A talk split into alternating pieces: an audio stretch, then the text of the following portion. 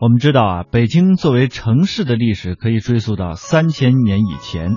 在秦汉以来，北京地区一直是中国北方的重镇。它的名称呢，先后有很多的变化，从最先的蓟城、燕都、燕京、大都、北平、顺天府，这些都是北京原来的一个称呼。到一个城市旅游之前呢，我们要了解一下这个城市最大的特色和历史典故，也是非常必要的。那么，在人类历史上，出于对天的敬畏和尊崇，历代的帝王都要通过祭天的仪式来祈求风调雨顺、五谷丰登。在北京的南城就保留有一处古代帝王的祭天之所，它是中国古代祭祀建筑的一个代表之作，同时也是世界现存规模最大的古代祭天建筑群。它就是驰名中外的天坛。我们先来了解一下。北京天坛位于北京城南端，始建于明永乐十八年，是中国古代明清两朝帝王祭天、祈谷和祈雨之地。天坛位于北京城的南端，东西长一千七百米，南北宽一千六百米，总面积约为二百七十三万平方米，相当于故宫的四倍。天坛被两重坛墙分割成内坛和外坛。形似回字，主要建筑集中于内坛，从南到北排列在一条直线上。内坛最南端的主要建筑就是古代帝王举行祭天大典的圆丘坛。圆丘坛又称祭天坛，分上中下三层，以艾叶青石砌成。坛心这块凸起的原石，就是被称为一照影从的天心石。站在天心石上呼喊。会产生声音共鸣，感觉像是在与天神交流。圆丘坛以北是用于供奉皇天上帝和皇帝祖先牌位的黄琼宇。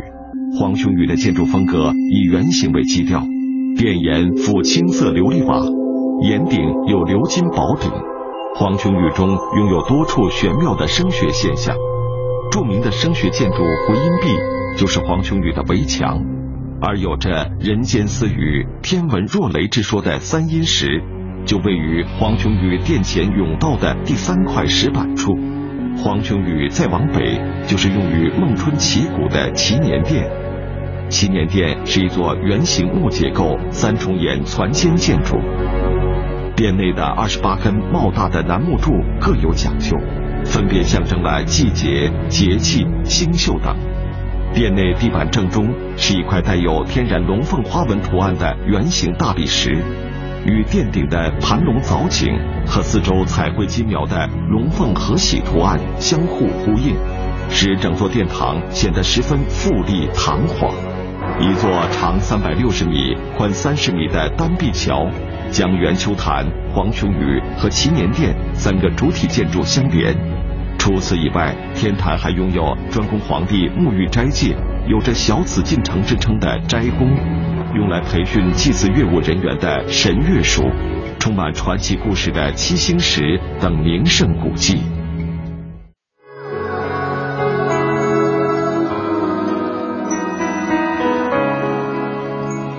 天坛的很多建筑都呈现出了圆形的外形。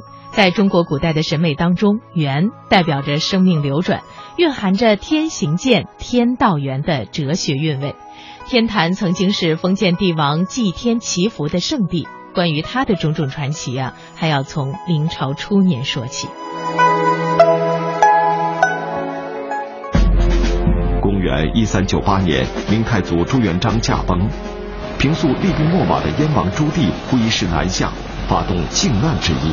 抢夺了侄儿建文帝朱允文的皇位，为了巩固自己的皇位，朱棣将国都迁到了自己作为燕王时的藩都北平，并命蒯祥在北平府东南的位置督建了一座用于封禅的天地坛。天地坛的主体建筑是一座被称为大祀殿的方形殿宇，斗转星移，天地坛迎来了另一位皇帝的加冕仪式。公元一五二一年，明武宗朱厚照驾崩，藩王世子朱厚熜即位，改年号为嘉靖。嘉靖皇帝不满登基大典时所使用的方形的大祀殿，于是命夏言为督造者，在大祀殿的南方建起了祭天用的圆形祭台圆丘坛，并将天地坛正式更名为天坛。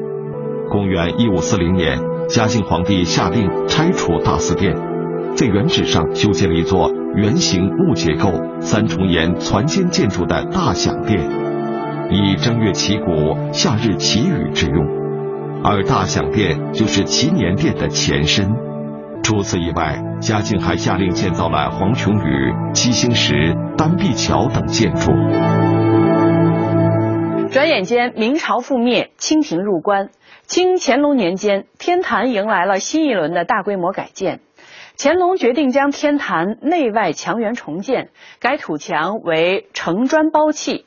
经过改建的天坛内外坛墙更加厚重，极其壮观。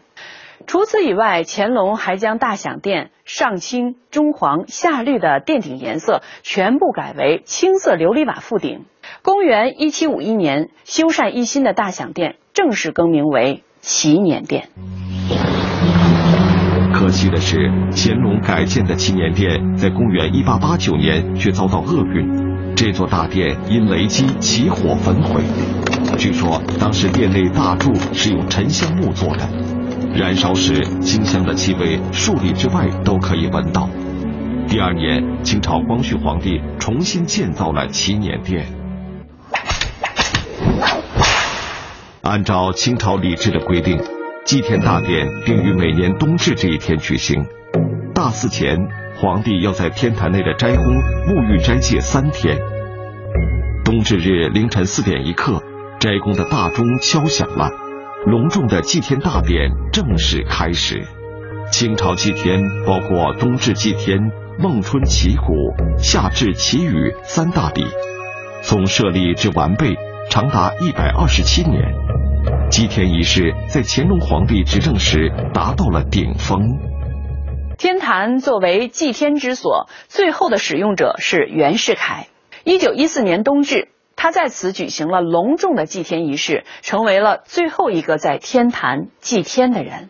如今，神秘的皇家祭祀早已经成为遥远的往事，天坛也就成了历史遗留给我们的珍贵礼物。一九九八年，北京天坛被联合国教科文组织列入世界文化遗产名录。